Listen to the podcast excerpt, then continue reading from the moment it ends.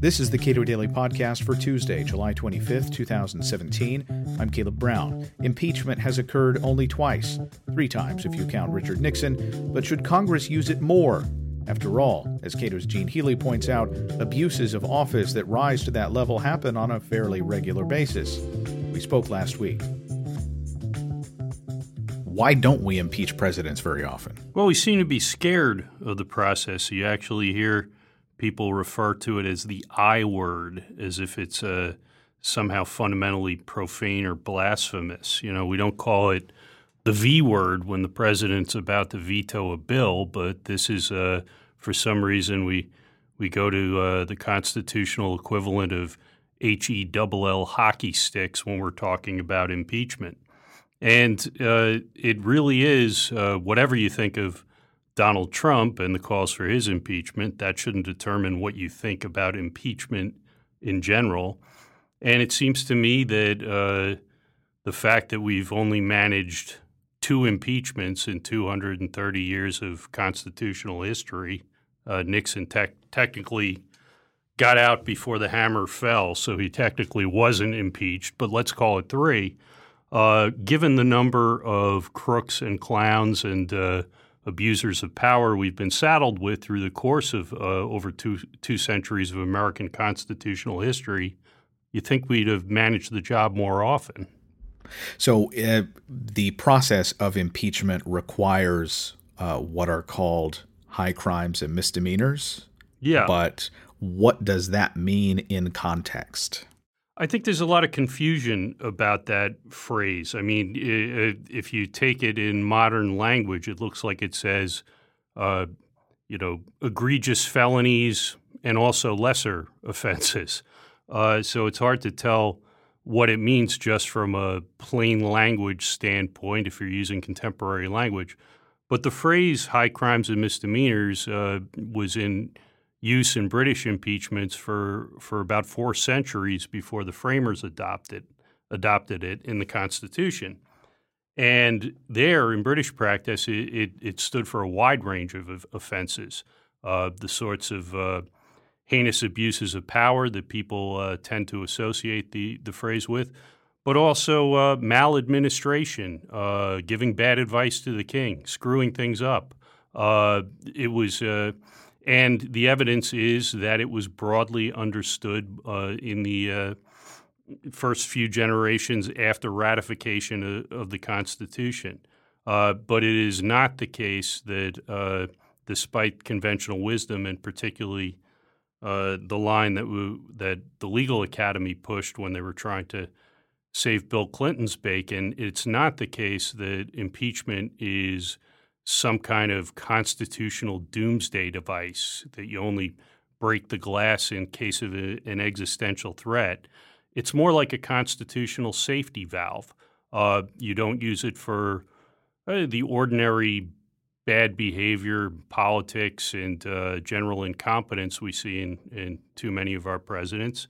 But uh, you do use it when the president or another federal official's conduct in office uh, demonstrates that that person can no longer be trusted with the powers and responsibilities of that office. That seems like just a showing of cause. Yeah, I think uh, it would be more useful instead of uh, thinking of this as a constitutional nuclear weapon or a criminal punishment, because, of course, criminal punishment doesn't attach to impeachment. The only remedy uh, is removal from office and possible disqualification for future office. I think it would be uh, more useful to think of it as uh, firing an employee for cause, and you don't enumerate uh, all of the possible you know things that that that in the employee handbook that he can be fired for.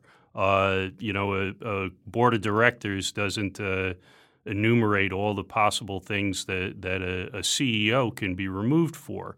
Um, it's uh, it's it, you know it, would be broader than could possibly be predicted, but uh, it's it's a remedy that needs to be there that the framers considered indispensable for protecting the community. Uh, ultimately, of course, impeachment is something that must uh, cross a political smell test before it is undertaken. And that seems to be actually uh, more of a constraint on its use than uh, the specifics of what would constitute clear cut high crimes and misdemeanors.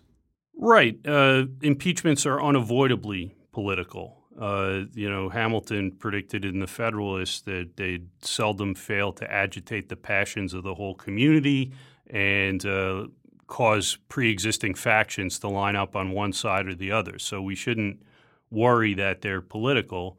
Uh, that that's sort of unavoidable. But I guess, I guess my, what I mean is that the, the rarity with which they are used are because it, it seems to be a fairly high threshold of either uh, dislike for a president or egregiousness of what they've done.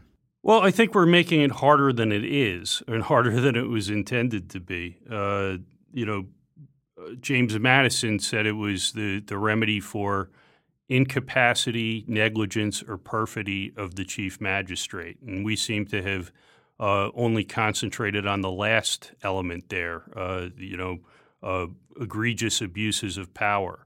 Uh, but I, I, think, you know, you, you, if, you, if you talk about incapacity, inability to do the job, negligence, uh, bad administration, uh, when you get to a situation where uh, the president has demonstrated conduct that's incompatible uh, with the nature of the office and that can make reasonable, say, reasonable people worry about his uh, access to nuclear weapons. I think impeachment should be uh, should be less feared than it is. What would it mean if we had impeached oh any number of presidents in the past? We'd be on president number fifty-five or sixty-five, maybe. What is what do we get out of that? Well, in the past, uh, we've it, has been fairly beneficial. Uh, you know, Jerry Ford uh, famously said, "Our long national nightmare is over."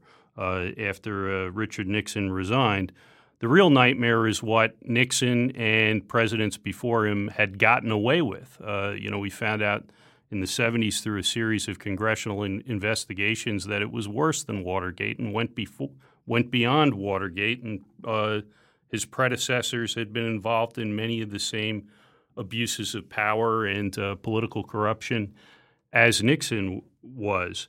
And uh, after Nixon was impeached, uh, you know, we we uh, uh, made some strides toward some reforms like FISA, the Foreign Intelligence Surveillance Act, putting the president's surveillance powers back under law.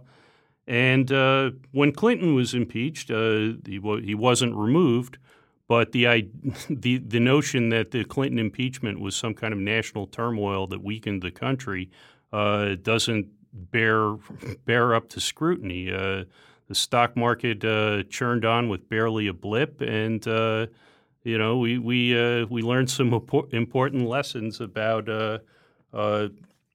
the presidency and uh, and Congress during that time. So I, I don't think uh, this notion that uh, uh that impeachment is going to uh, cause a constitutional crisis should really be taken seriously. It's it's interesting how uh, the same people who would argue that it's very important that Americans have respect for the office of the presidency are among the people who may very well be the least amenable to using impeachment on a semi regular basis. Well, this is uh, more than anything else, more than the, the anything else I can think of, uh, you know, including the judicial filibuster. This is uh, the, the a, a uh, provision and a debate that turns everyone into a hypocrite. I mean, everyone switches sides and engages in situational constitutionalism, depending on whether they like or dislike the president that's a target of impeachment. Uh, you know, right now, uh, MoveOn.org, uh, which literally founded to get Congress to move on from the Clinton impeachment, is now uh, leading the drive to impeach Trump.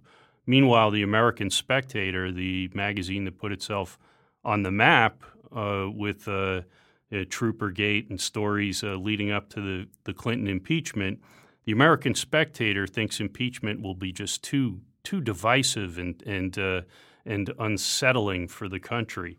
Uh, so very few people, uh, you know, uh, have uh, hold, held to a consistent standard about whether they think impeachment is a good idea and how far they think the impeachment remedy extends. Uh, but I think it's important that uh, you know we look beyond Donald Trump because unless things go really badly, he's not going to be our last president, and uh, it's important that we get the nature of the impeachment remedy and what it's supposed to be used for. It's important that we get that right is part of the fear of using impeachment or the I word, as it's called, that exactly what happened with Bill Clinton would be revealed to be a regular uh, thing, and that you know the stock market would be fine, the economy would hum along, and that maybe people would lose regard for the importance of political actors? I don't know if I'd go that far. I don't think it's uh, it's that subconscious. Uh, what happens, I think, is Hamilton predicted, is uh, people uh, see red or see blue, as it were. They they put their partisan goggles on and they defend uh, their guy and uh, or you know go on the attack and uh, one of the things that I think is interesting, though, is that there might. It, it's odd that so much partisan, uh, you know, effort is invested in the defense of a, a president of the same party. Uh, if if uh, if Bill Clinton had been had resigned, done the right thing and resigned, or uh, you know had been removed from office, Al Gore uh, would have been constitutionally eligible for, depending on when it happened, to run for two additional terms. He could have been president until 2008. Uh, and, uh, you know, would have gone into the uh, 2000 election as, a, as an incumbent. Uh, similarly, uh, you know, you, you have a lot of conservatives calling the calls for Trump's impeachment, the, comparing them to a coup. Well, it's not it's some coup that uh, where, where, the president's hand handpicked successor takes over after after it's done, and you know maybe conservatives should be thinking about uh, if this does he- heat up, if the, we have a serious impeachment effort.